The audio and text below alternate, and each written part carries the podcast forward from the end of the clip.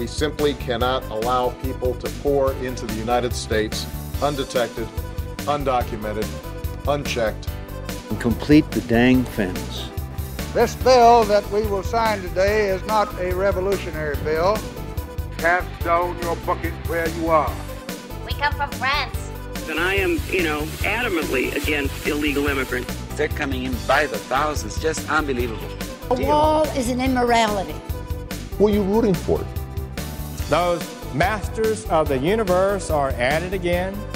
You maniac! You blew it up! Welcome to Parsing Immigration Policy. This is Mark Krikorian, Executive Director of the Center. And we have a special guest this week, Jeff Sessions, former Senator, former Attorney General, one of the leaders on the immigration issue. In fact, is probably the single person most responsible for stopping the earlier amnesty pushes by President Bush and President Obama.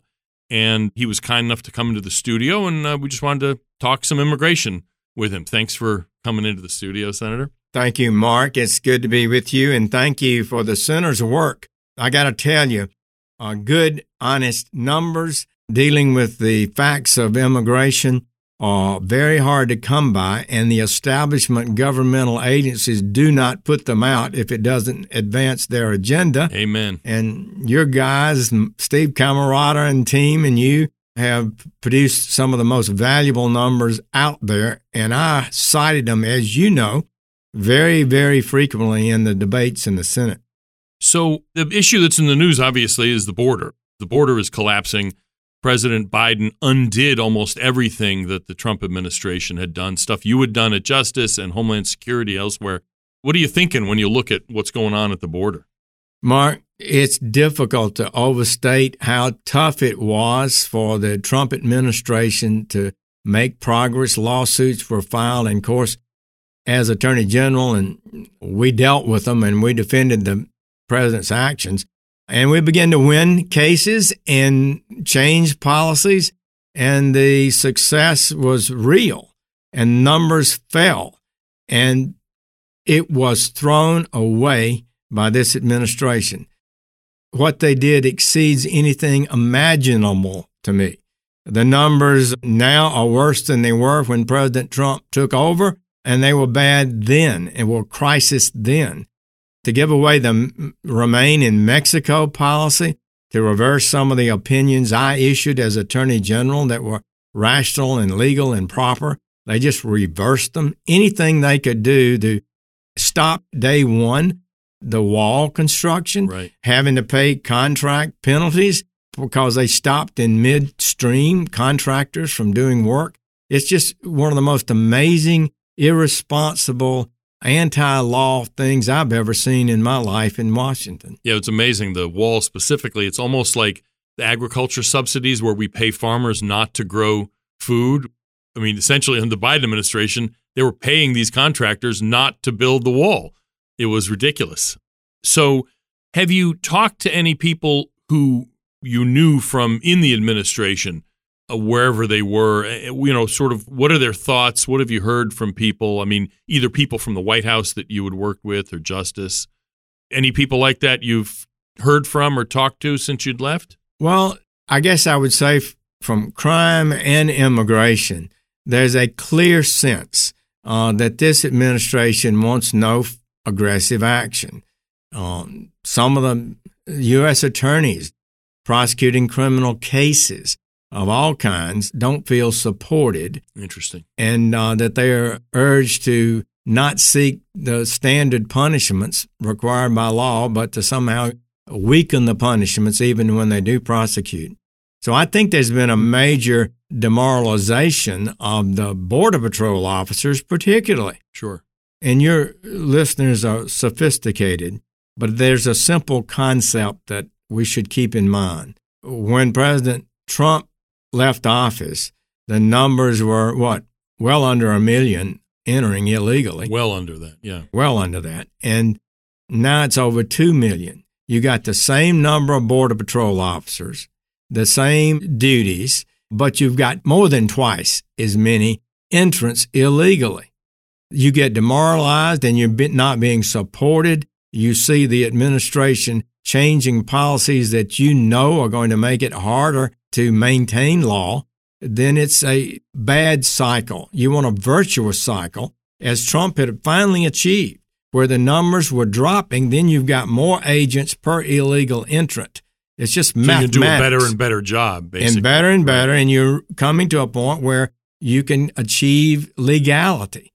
And so a new president can do this, and uh, we shouldn't be hopeless. I want to say to your listeners, do not give up. This is not a lost cause. Right. If we get the right policies and some legal changes and loophole closings that will help in the legal side, we can make this happen and make this country proud of our legal system, not an embarrassment to the great nation that we have. I think you're right about that. That a lot of people look at this and say, "Oh my God, how can we stop this? Two million people a year plus illegal alien arrests. This administration is letting them go. There's really nothing we can do to stop it." But in fact, if we make the kind of changes you're suggesting, people respond, and you'll see numbers drop pretty quickly. As we saw after President Trump's election and when he was inaugurated, numbers collapsed because people were like, "Well, let's wait and see." I mean, maybe you know, maybe he's going to be serious about this.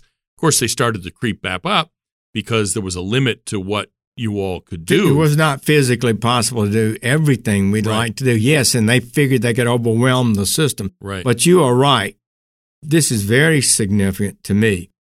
The individual in Mexico, Central America, South America, most of them have relatives and friends in the United States. They call and they want to know what's happening. Yep. And if the person says the border is wide open, and if you come in, you'll be released and you won't be deported, you can pay the $10,000 to the smuggler and it'll all be fine. Come on in. right. Whereas if the phone call results in they're getting tough, things are getting harder and harder, a lot of people are not getting through, they're losing their $10,000, they're, they're being sent back home, then the numbers start dropping. Exactly. And the mathematics works in your favor. Right, exactly. So, what do you think about the elections that are coming up? Let's say the Republicans take one or both houses. They're almost certain to take the House. They may take the Senate. What do you think is going to happen? Because without the White House, there's a limit to what you can do, right? Well, there's a limit to what you can do, but there are some things you could do. You could bring uh, a Mayorkas in. That's true. extensive hearings as to why he's failed and make him say under oath whether or not he's got the border under control and answer some real tough questions. Secondly, a majority in the House can control the budget. Mhm. And there are ways to use appropriations both to fund enhanced projects at the border that would be more effective. And also, you could perhaps negotiate with the president. If you want your pet project money, we want you to step up enforcement A, B, C, and D. Right. So I do think that we begin to make real progress. And then you could tee it up for a presidential election, a major decision for the country. Will we have a lawful system of immigration that serves the national interest or will we not? And we're committed to fixing this broken system. And then the people choose. That's what democracy is. So, you served in the Senate, obviously, for a while. You served with Senator Biden when he was in the Senate at some point. You must have overlapped. Oh, yeah. Did you expect that this is the way he would conduct himself as president once he had that responsibility? Not quite. I thought he would be on the left side. Sure. I thought he would keep his toes in the middle a little bit and try to protect his image as a moderate Democrat. He's totally abandoned that.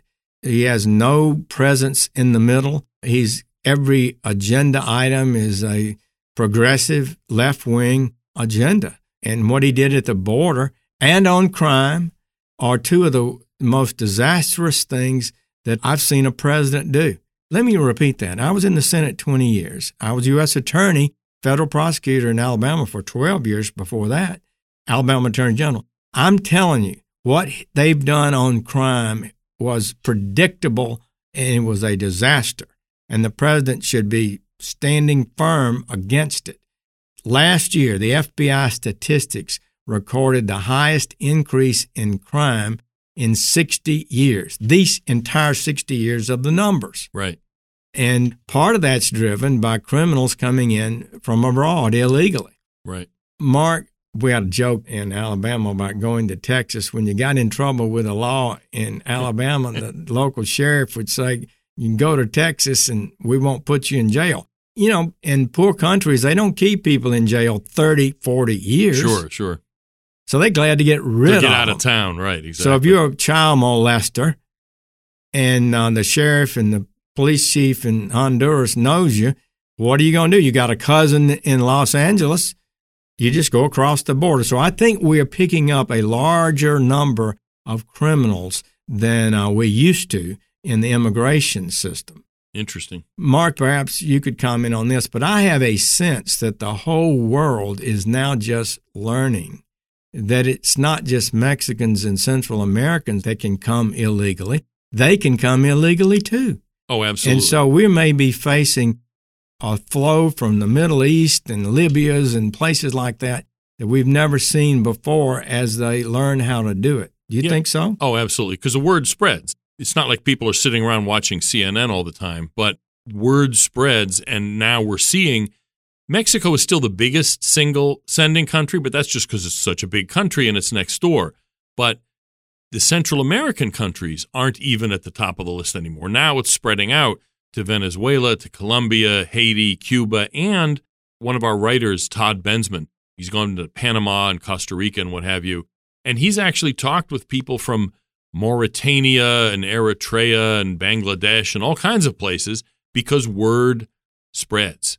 And two more years of this, especially if that Title 42 provision is repealed that allows the Border Patrol to expel people. It's a COVID era public health thing, and they still use it to some extent. The administration is trying to repeal it. When they repeal that, DHS itself thinks illegal crossings could double or more with the end of that. And you're going to see, again, more people from Africa, the Middle East, getting Romanian gypsies. You're getting people from China and India because, you know, once the doors open, they'll rush through it, hoping they get through before we wake up and close it again.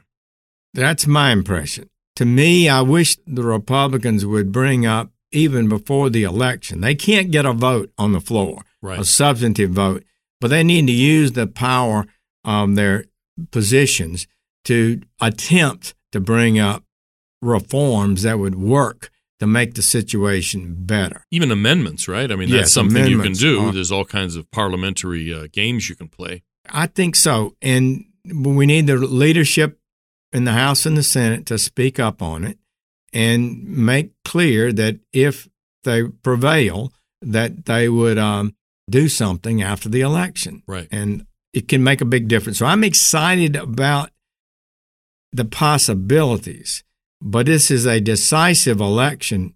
I know you're a nonpartisan group, but I was an elected official. Right. So I, my view is that unless some people lose their seats, or maybe on both parties, unless they lose some seats because of immigration laxity, then we may not be able to gain the momentum that we should gain from a victory uh, in November. My fear is that when the Republicans take over in the House, and they're probably going to get the majority, you know, that they're going to squander it. The danger is that they seem to be running a campaign of just saying, look, we're not the Democrats, vote for us, and thinking that's going to be enough. But then when they have the majority, what are they going to do with it? And my fear is they're going to do a few things to sort of placate, mollify people, and then just ignore the rest of the issue so as not to anger the Chamber of Commerce.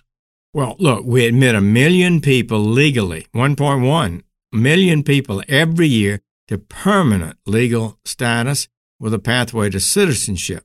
We need to have standards. We need to end the illegality because within that illegal group is a much larger number of people with lacking skills, lacking education, and even with criminal backgrounds Right. uh, than in the legal immigrants. Canada has a point system. It's a merit based system, and they seek to admit numbers of people that they can absorb and that who will be beneficial to Canada, who will flourish in Canada and not go on welfare and not be able to take care of themselves in Canada. So that's obviously what any nation should do. and it means protecting your border. And when you're as wealthy as we are with the healthcare and education systems that we have, to open our system up to the world for anybody who wants to come is a colossal disaster. It can never be a legitimate policy of a great nation. Is there anybody in the Senate that sort of stands out to you as a potential new leader? I don't want you to criticize anybody, but anybody you want to compliment there. But also, have you talked to anybody, any members of the Senate, about the uh, crime or immigration or anything? Well, like I've been that? thinking about maybe communicating more with former colleagues and Mhm. people who are there who've said things that make a lot of sense to me. right. But I'm not prepared to put the crown on anybody's head okay. at this time. Uh, but there are a lot of people that I think are strong. I just believe that when the leadership does not support real reform, then they are suggesting there's something wrong with real reform. Mhm. So you can feel, when I was in the Senate, I could feel, oh, they'll say, okay, it's okay to talk about immigration, just don't do anything about it. And we would offer legislation, and what I found was, and said many times, they will vote for most any bill on immigration that sounds good, but if it really works, it never passed. and I think it should be the Republican commitment that we're going to produce a bill that will in- make major progress, that's going to be consistent with a nation that believes in immigration, but we believe in honest immigration, and that it's going to serve the national interest. We'll have a certain number of refugees who get to come here, but uh, fundamentally, we're going to get control of this system and end the lawlessness Right. and the drugs and the crime that's coming as a result of it.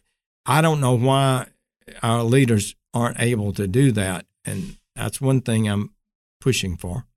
So ultimately, like you suggested, if we're really going to get change, the administration needs to change as well. In other words, you need a Congress and a president who are both interested in enforcing the law and making reforms where necessary. I will say this Congress gave President Trump some money to build a wall, but they never really closed some of the loopholes that Right. it long since should have been closed. But it did show that a strong executive who works hard within the system, within the 600 page Immigration and Nationality Act law, uh, there's some teeth in that, and it Mhm. just needs to be enforced. Right. I'm not asking you to go on the record, but you can if you want to. Any preference for 2024? Uh, have you talked with Governor DeSantis, for instance, or any of the other people who are thinking about running? No, I made a firm decision, at least through this midterm elections. I'm keeping my powder dry, and nobody wants to hear from me anyway. so I'll just you know let the things play out. Right. But I do think that any nominee needs to be committed to this, not just by a few words, but Right. uh, have a certain passionate commitment. When this door is closed, you have to find another door. Right. If they block you here, you go there. Instead of saying, "Oh, we tried and they blocked us," right. and let's just and drop then just it. give up. Right. we need that determination to be successful, and they can do it. I believe a strong executive can uh, make a big difference. So your successor, Bill Barr, had been Attorney General before, so he's been Attorney General twice.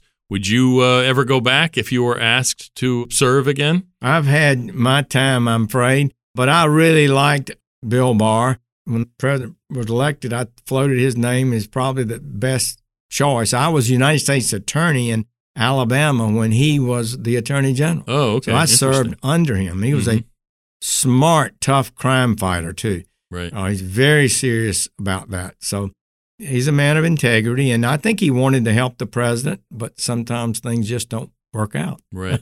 so what are you up to now? I mean, you're basically you're spending time with your grandchildren. Is that correct? Well, Uh, that's true. I've got 10 wow. Florida and Virginia and Alabama. hmm And so that has been something I've neglected over the years more than I would like. And I'm giving a good bit of time. I like your uh, statues of liberty that you've got here. But we have a need to- collection in the office for Yeah. listeners. Yeah. I am putting a considerable amount of time right now into thinking and developing some plans in Alabama and maybe nationwide that would improve our teaching of history and Ah, civics. Okay, interesting. And we got a lot of we need uh, that for sure. Yeah, a lot of people don't understand the, how rare the constitutional order is, hmm and how if judges will faithfully enforce the law and the Constitution without politics, and that this is provide the basis for our freedom and our prosperity, and that's why people want to come here, Mhm. really, Right. because there's stability and security. You can own property and it won't be taken from you.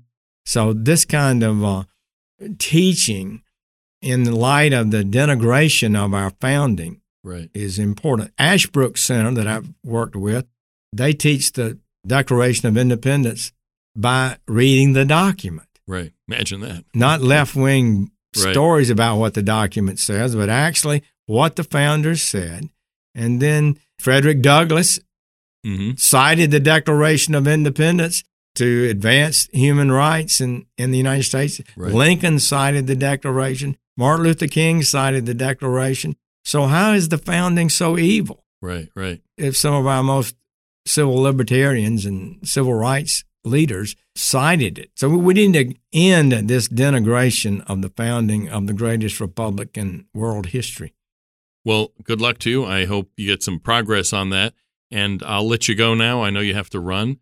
Jeff Sessions has joined us, a former attorney general, former U.S. senator, one of the leaders in the immigration control movement.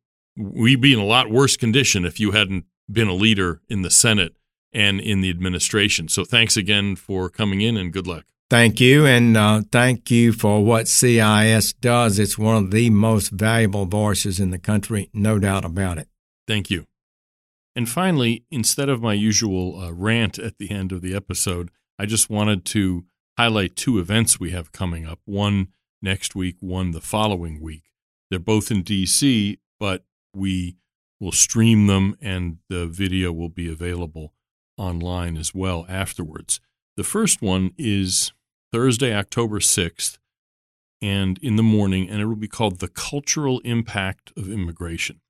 And what we're going to be doing is talking about a recent book by New York University professor Lawrence Mead. His book is entitled Burden of Freedom Cultural Difference and American Power. And he talks in there to some degree about the cultural consequences of immigration.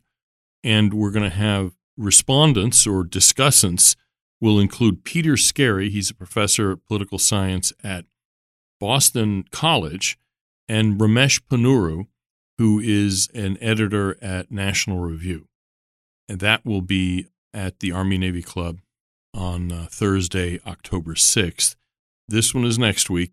The week after that, again Thursday, this will be October 13th, will be an event entitled The Ukraine War and Its Impacts on Migration.